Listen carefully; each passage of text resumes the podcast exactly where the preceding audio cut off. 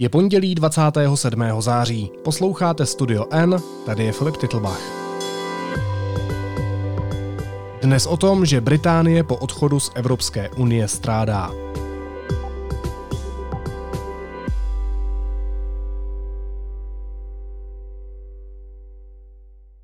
Na čerpacích stanicích chybí benzín, v regálech obchodů některé suroviny a zdražují se také energie. Velká Británie se po Brexitu a s příchodem pandemie potýká s několika problémy zároveň. Hostem podcastu je zpravodaj v Londýně Ivan Kitka. Natankoval jste si? Eh, měl jsem během víkendu velké problémy, plánovali jsme cestu eh, v neděli na anglický venkov. A když jsem scháněl v sobotu benzín, tak se to povedlo vlastně až na pátý nebo šestý pokus a také po hodinové frontě a vlastně s limitem pouhých 20 litrů. Eh, takže jsme vyjížděli a počítali jsme s tím, že budeme muset ještě v neděli někde dotankovat. Eh, což se podařilo na dálnici, protože dálnice zůstávaly nebo zůstávají přednostně zásobovány. Tam už to bylo s přijatelnější frontou asi 10 nebo 15 minut. Co je zajímavé a příznačné pro takové krizové situace, eh, jako první došel ten levnější 95 oktanový benzín, takže vlastně pumpy prodávají jenom ten dražší a když tankujete na dálnici, tak je to ještě o několik pencí nebo v přepočtu korun Eh, dražší, takže eh, ta cena byla zhruba asi o 10% vyšší, pochopitelně eh, pro všechny motoristy, kteří se ocitli teď v nouzi. S chodou okolností jsem, jsem za mnou přijel v pátek můj bratr, který dojel do Douvru prakticky s prázdnou nádrží a měl také velké potíže natankovat naftu přímo v Douvru, kde to tankování bohužel provázely i slovní a snad i fyzické potyčky, ne tedy přímo s ním. Jak to dneska vypadá ve městech, například v Londýně? Tvoří se velké kolony, já jsem třeba četl v některých britských tabloidech, eh, že se tvoří i panika.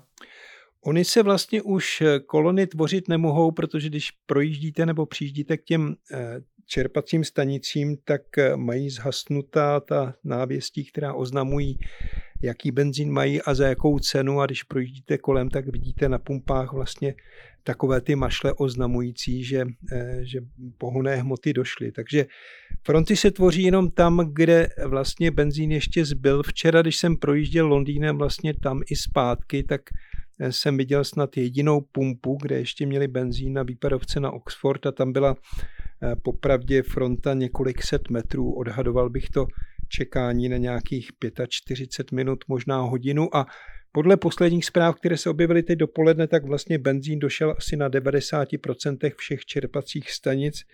Eh, přesto ustavičné ukladňování vlády, že není důvod k panice, že zásob je dostatek a eh, vláda najde nějaký způsob, jak dopravit naftu a benzín k čerpacím stanicím. Jednoduše Britové té současné vládě nevěří a raději se předzásobí. Eh, z části také proto, že mm, mnoho lidí tady je závislých na benzínu, aby se dostali, nebo na pohonných motách, aby se dostali do práce. Četl jsem o eh, nešťastném instalatérovi, který potřeboval jet za svou prací asi 200 mil během dneška a zoufale čekal ve frontě, aby mohl vlastně splnit zakázku, kterou dostal. A proč se to stalo? Jak to, že mají pohonné hmoty v Británii tak obrovský výpadek? Ono je to nešťastný souběh několika okolností. Eh, ta jedna spočívá v tom, že během těch přísných uzávěr tady v Británii během pandemie eh, nefungovaly také testovací centra pro řidiče osobních nebo nákladních vozů, Eh, takže mm, vlastně agentura, která vydává řidičské průkazy, tak hlásí 40 tisíc eh, nesložených zkoušek nebo odložených zkoušek a těch 40 tisíc řidičů pochopitelně chybí za volanty. Eh, druhý důvod spočívá z části v Brexitu, respektive v kombinaci Brexitu a pandemie.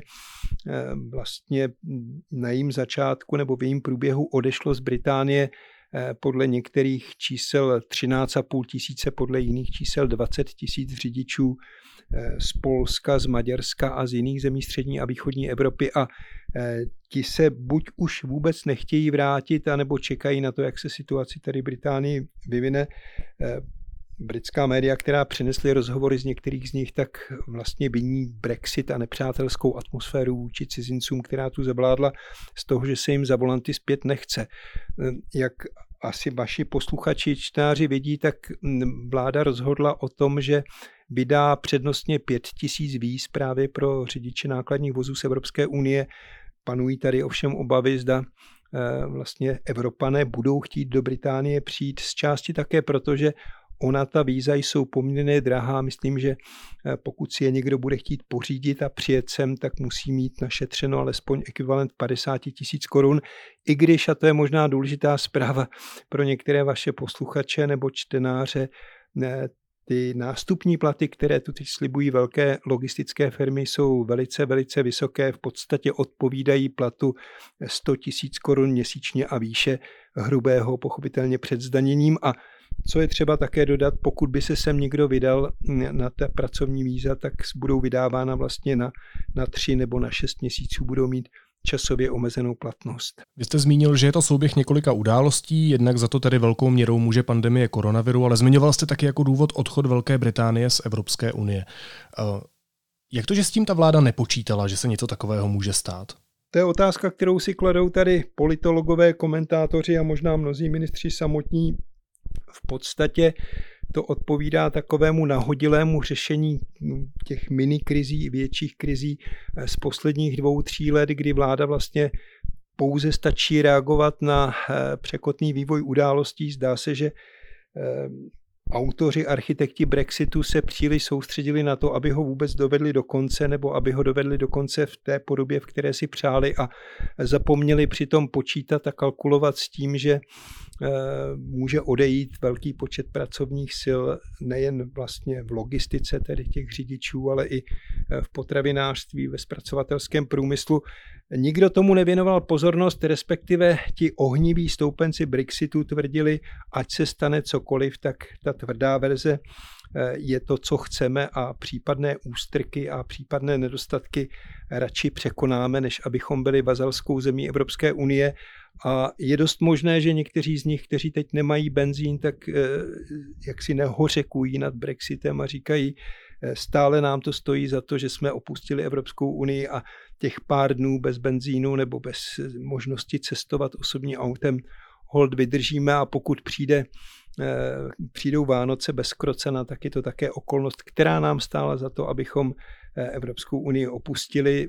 Podle interpretace současné vlády Borise Johnsona jsou ty eh, potíže vlastně takovými potížemi dětského růstu nebo klubajících se eh, zoubků, které přejdou stejně jako bolest z toho, když se vám derou do dásní první zuby.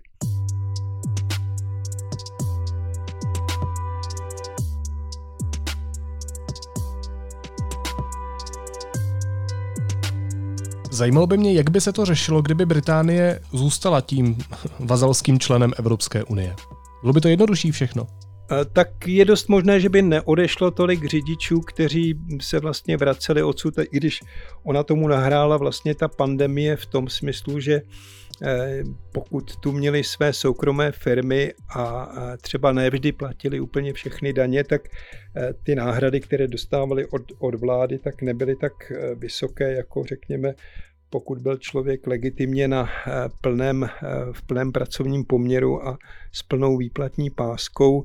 Eh, u těch řidičů se hrálo roli také možná to, že daňový úřad na neštěstí ve špatný čas změnil vlastně organizaci práce řidičů, že jim zakázal v podstatě to, aby si mohli vytvářet i jako osoby samostatně výdělečné čině společnosti s ručením omezeným a vlastně vyplácet si místo mzdy a a s tím souvisejících plateb eh, pouze dividendy, takže jim klesly zisky a mnozí to možná považovali za jeden z důvodů, proč je lepší z Británie odejít. A mm, ne, jak, jak, jsem naznačil, nebo jak jsem říkal, není to problém jenom řidičů. Odešly tisíce lidí z, pracovatelského, z potravinářského průmyslu a, a projevuje se to občas ve výpadcích v zásobování, i když nepříliš velkých, Eh, ve smyslu, že by snad někdo trpěl hlady. Spíš jde o to, že pokud jste měl oblíbený typ řekněme, drůbeže vykrmeného z nějaké konkrétní farmy, tak ne vždy ho musíte dostat, ale samozřejmě zásobování základními potravinami zcela a bez nějakých velkých výpadků funguje. No a co s tím bude vedení země dělat? Já jsem se dočetl v britském tisku, že vláda například pozastavila platnost zákona na ochranu volné hospodářské soutěže. Tak eh, co to v praxi znamená? Eh, tak on je to soubor opatření poněkud zoufalých a rychle přijímaných vlastně od čtvrtka odpoledne, kdy se vrátil Boris Johnson z návštěvy ve Spojených státech a přistál do té kalamity. To první opatření směřovalo k tomu tedy urychleně dostat řidiče ze zahraničí do Británie, takže vlastně v pátek přijali ministři to opatření, o kterém jsem hovořil, tedy vydat pět tisíc eh, urychlených víz pro, pro šoféry speciálně. Ten druhý krok, o kterém hovoříte, bylo zrušení eh, antimonopolního zákona, který umožňuje ta, ta, ta nová verze nebo to zrušení toho zákona umožňuje, aby eh, mohly navzájem eh, ropné společnosti si vozit pohoné hmoty, to znamená, aby třeba řetězec Shell mohl zásobovat British Petroleum a obráceně, nebo ESO, aby mohlo zavážet Texaco, což předtím nebylo možné, protože ty firmy si nesměli vyměňovat informace o tom, kdo má kde kolik benzínu, teď pochopitelně v zájmu toho, aby eh, se naplnily ty podzemní nádrže u, u čerpacích stanic, tak to bylo zrušeno. A ten třetí krok, který může být vlastně nejviditelnější a tak trochu dramatický, je povolání eh, armádních řidičů eh, za volanty těch cisteren, tak aby ty stovky chybějících řidičů alespoň krátkodobě nahradili, i když to nebude úplně jednoduché, protože ty řidiči kromě toho, že musí umět jak si ovládat to motorové vozidlo, tak jsou speciálně školení na to, jak nakládat s těmi pohonými hmotami a eh, ví se o tom, že ne každý vojenský řidič právě tohleto osvědčení nebo ten certifikát má, takže eh, možná to nasazení armády nebude tak rychlé nebo tak účinné, jak by si vláda momentálně přála. Můžou mít tyhle kroky které jsou vlastně v celku bezprecedentní, nějaké vedlejší účinky, které ještě můžou Británii mrzet? Pochopitelně to může vést k dalším nákupním horečkám a panickým nákupům. Já jsem si všiml v novinách, že eh, vlastně podobně jako si stěžovali ropné společnosti a ty řetězce, tak se ozývají zatím eh, méně hlasité a méně výrazné eh, volání o pomoc lékáren britských, které upozorňují, že kvůli tomu, že váznou ty dodavatelské řetězce, tak jim mohou brzy dojít některé důležité léky. Pochopitelně to by bylo nepříjemné, na druhou stranu je to věc, která se možná nebo snad dá lépe regulovat tím, že jsou eh, vlastně na recepty a eh, obvykle lidé bývají sami o sobě předzásobeni, takže eh, snad by ta panika nebyla tak, tak dramatická a, a těch životně důležitých léků v Británii doufejme je dostatek. Ono je to poněkud komplikovanější v tom smyslu, že vlastně eh, část těch eh, eh, řidičů, kteří odešli od volantů nákladních vozů, přešla tam, kde byly potřeba. To byla ta rychlá dodávková rozvážková služba, která nabírala lidi během pandemie nebo během těch lockdownů, kdy lidé vlastně nechtěli nebo nemohli chodit do obchodů a kupovali od potravin přes oblečení vlastně po toaletní potřeby přes internet a pochopitelně eh, pak ty firmy potřebovaly řidiče, aby to doručili do, domů. To znamená, hodně řidičů, kteří mají oprávnění na nákladní vozy, teď jezdí jenom s těmi třítunovými dodávkami. Eh, vybrali si to, protože dostali rychle hodně peněz a také proto, že eh, vlastně jezdí jenom v okruhu svého bydliště nebo v okruhu, který, kdy můžou večer dojet domů. Ono to povolání řidiče dálkové dopravy Británii nebylo příliš populární ani před pandemí, vzhledem k tomu, že eh, ti řidiči jezdí často na velké, velké vzdálenosti a nemohli třeba rodině nebo svým, svým partnerům garantovat, že dorazí z té cesty domů a Vím, že spousta těch, kterým bylo přes 50 let a měli možnost už odejít do penze během pandemie nebo si najít nějaké jiné zaměstnání, tak vlastně odešlo eh, spíše ze sociálně-ekonomických důvodů než z nějakých jiných eh, do jiné profese. My jsme probrali chybějící pohonné hmoty, prázdné regály v obchodech u některých potravin, ale ještě jsem se v zahraničním tisku dočetl, že jsou čím dál dražší ceny energií. To s tou situací taky nějakým způsobem souvisí? Souvisí a nesouvisí osobně bych to nedával příliš do kontextu s Brexitem, i když kritici Brexitu říkají, že to je proto, že vlastně britské nákupní firmy teď nejsou v situaci, kdyby byly součástí nějakých, nějakých silnějších kartelů a mohly lépe vyjednávat. Je to spíš takový důsledek celkového řekl bych, britského přístupu k podnikání, k biznisu a možná i k životu, že mm, biznismeni tady mají tendenci uvažovat krátkodobě a nenakupovat třeba do zásoby příliš mnoho surovin nebo zdrojů, protože neví, co se stane s jejich cenou. A Británie, pokud lze věřit tedy analýzám tisku, má menší kapacity skladišť třeba ať už ropy nebo, nebo zemního plynu. To znamená, eh, ti dodavatelé jsou tak pak tady jaksi náchylnější vůči těm velkým cenovým výkyvům na světových trzích, jednoduše protože nejsou předzásobeni a eh, musí nakupovat za to, co je momentálně na trhu. Eh, což je ovšem jev, který se netýká jenom, jenom řekněme, energetiky nebo energetických zásob, ale vlastně celého systému britského podnikání, který ve srovnání s tím kontinentálním a řekněme i se středoevropským je eh, o něco více nebo mnohem více oportunistický a vyhledává krátkodobé příležitosti s velice rychlým ziskem a s velice rychlým finančním vypořádáním a někdy nehledí na to, že eh, je dobré investovat do dlouhodobějšího projektu, třeba právě skladování plynu nebo, nebo předzásobení energií, pokud to jde.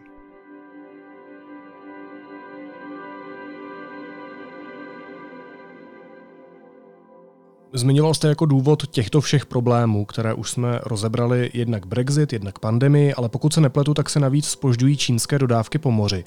Je tohle moment, který umocňuje tu současnou situaci taky? Já myslím, že spíš přispívá k té celkové nervozitě ve společnosti, která se projevuje, když se bavíte s někým, se svým známým na ulici nebo z okruhu svých přátel, Blíží se i Británii Vánoce, lidé přemýšlejí o tom, jaké dárky koupit dětem, co dát pod stromeček nejbližším.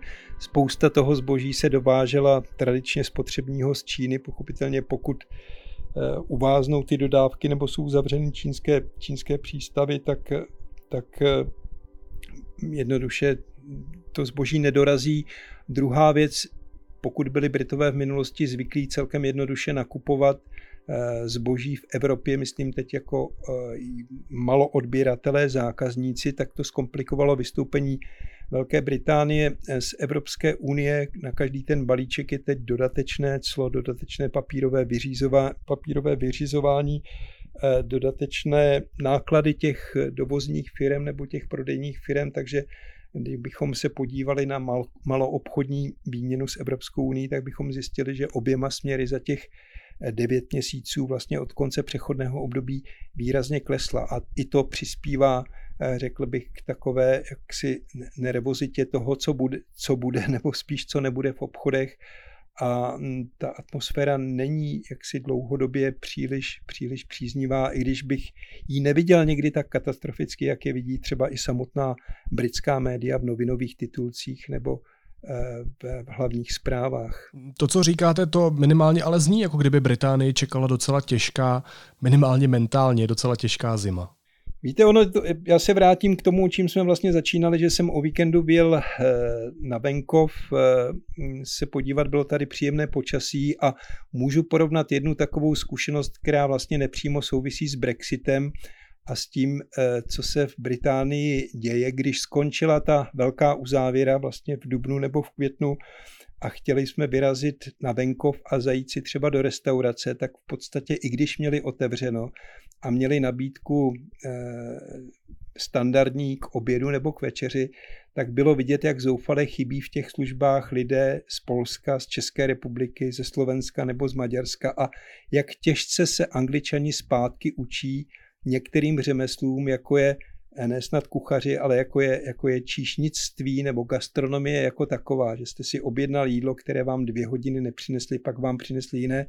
Když to porovnám s tím po třech, po čtyřech měsících a s tou zkušeností včera, tak eh, ta restaurace, kde jsme byli, tak měla plnou anglickou posádku a fungovala naprosto bezchybně, řekl bych, stejně dobře nebo ještě možná lépe, když ta sama provozovna byla závislá na tom, eh, na, na, na lidech ze střední a východní Evropy nebo prostě na imigrantech. Eh, všichni tam mluvili jenom anglicky, obsluha byly, byla velice služná, svižná. Já si myslím, že podobně prostě Británie, když to tak řeknu, prochází určitou rekvalifikací a návratem na zem z toho, že na některé profese Eh, nepotřebovala vůbec domácí pracovníky, nebyli školeni, neexistuje tady v podstatě středoškolské učební obory s, s maturitou nebo vůbec ne.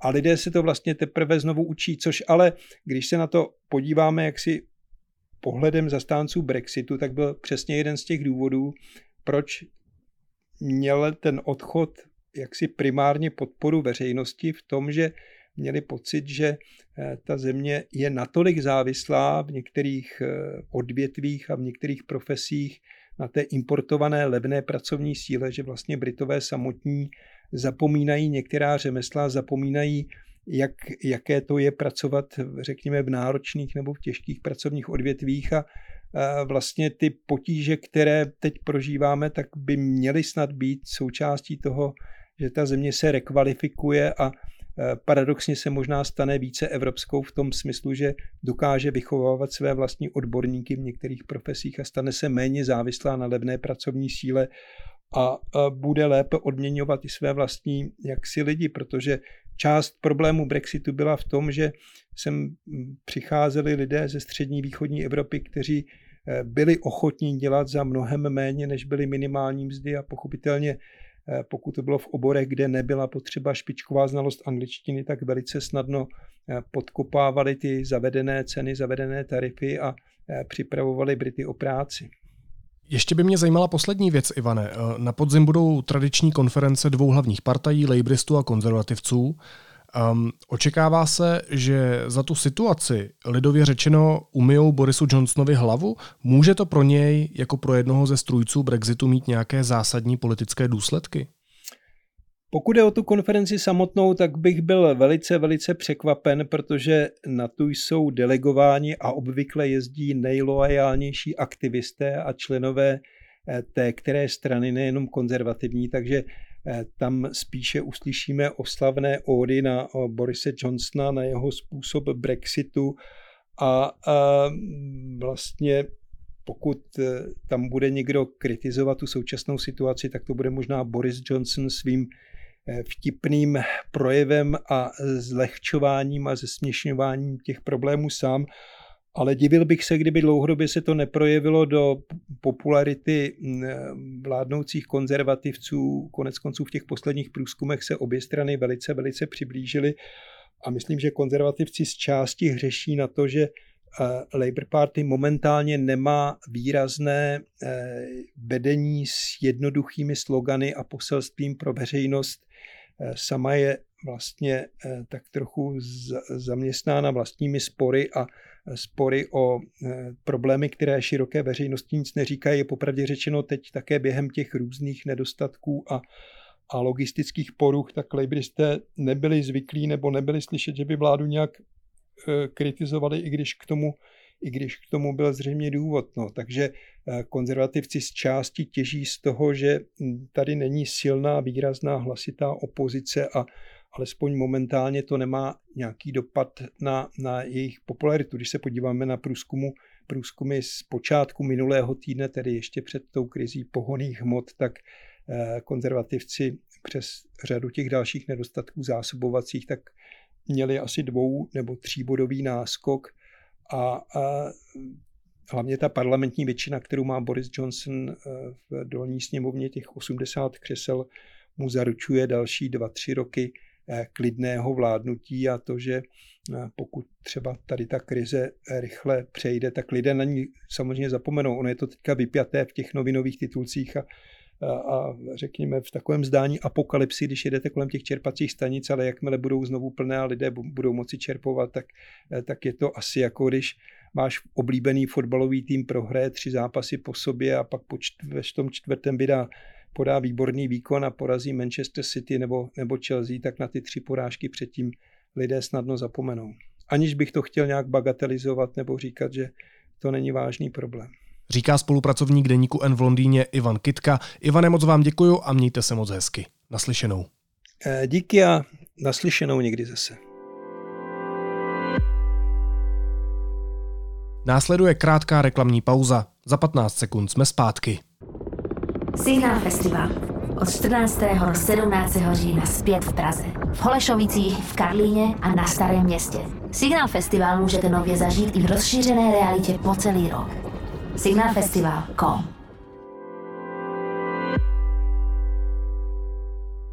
A teď už jsou na řadě zprávy, které by vás dneska neměly minout. Německé parlamentní volby vyhráli sociální demokraté, kteří v nedělním hlasování získali podle předběžných výsledků 25,7% hlasů. Druhá skončila konzervativní unie CDU-CSU, ta má 24,1% což představuje po 16 letech vlády kancléřky Angely Merklové rekordní minimum. Ministři ČSSD dnes nepodpořili návrh státního rozpočtu. Cituji, zvýšení platů zaměstnanců státu jen o 14 korun nepokryje ani inflaci, napsal předseda strany Jan Hamáček na Twitteru. Budou požadovat zvýšení o 3000 korun. Prezident Miloš Zeman podepsal nízkouhlíkový zákon, takzvaný Lex Dukovany. Ten mimo jiné vyřazuje ruské a čínské firmy z jaderných projektů. Zákon prošel v červnu sněmovnou poté, co do něj vláda po tlaku opozice tuto pojistku zařadila. Volby by v září vyhrálo hnutí ANO, mělo by 24,5% hlasů, těsně před koalicí spolu s 23%. Koalice Pirátů a starostů by měla 20,5%, SPD 11,5%. Ukazuje to model Kantar pro českou televizi. A Deník N získal tři nominace v anketě Křišťálová lupa. Pokud vám vyhovuje náš informační servis, budeme moc rádi za vaše hlasy. Podpořit nás můžete v kategoriích Spravodajství, Cena popularity a Podcast roku na webu křišťálová.lupa.cz. Moc děkujeme.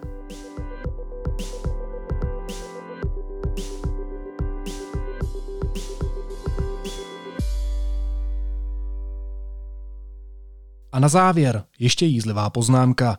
Při včerejší předvolební debatě na CNN Prima News Andrej Babiš pokřikoval po lídrovi hnutí stan Vítu Rakušanovi a dožadoval se odpovědi, proč v debatě není šéf Pirátů Ivan Bartoš tuhle lidi. A v říjnu a listopadu nemluvte mi do toho, fakt nejste v Agrofertu. A tohle je prostě konec, pane premiére, celé diskuze v tom ohledu, že vy se z toho nevymluvíte. Nám, kde je Bartoš, kde je váš lídr? Nemůže za to Merklová, může za to Babiš. Proč to není Bartoš? Pani redaktorko. Pan Fiala, ale proč pane, není, pane Rakušane, prosím, odpovězte na tu přímou otázku. Vůbec neslyším, co ten člověk říká, Já pardon. se ptám, proč tu není Bartoš. Předsedovi Pirátů doporučujeme, aby si na svém telefonu aktivoval sdílení polohy, aby předsedu vlády neuváděl do trapných situací. Naslyšenou zítra.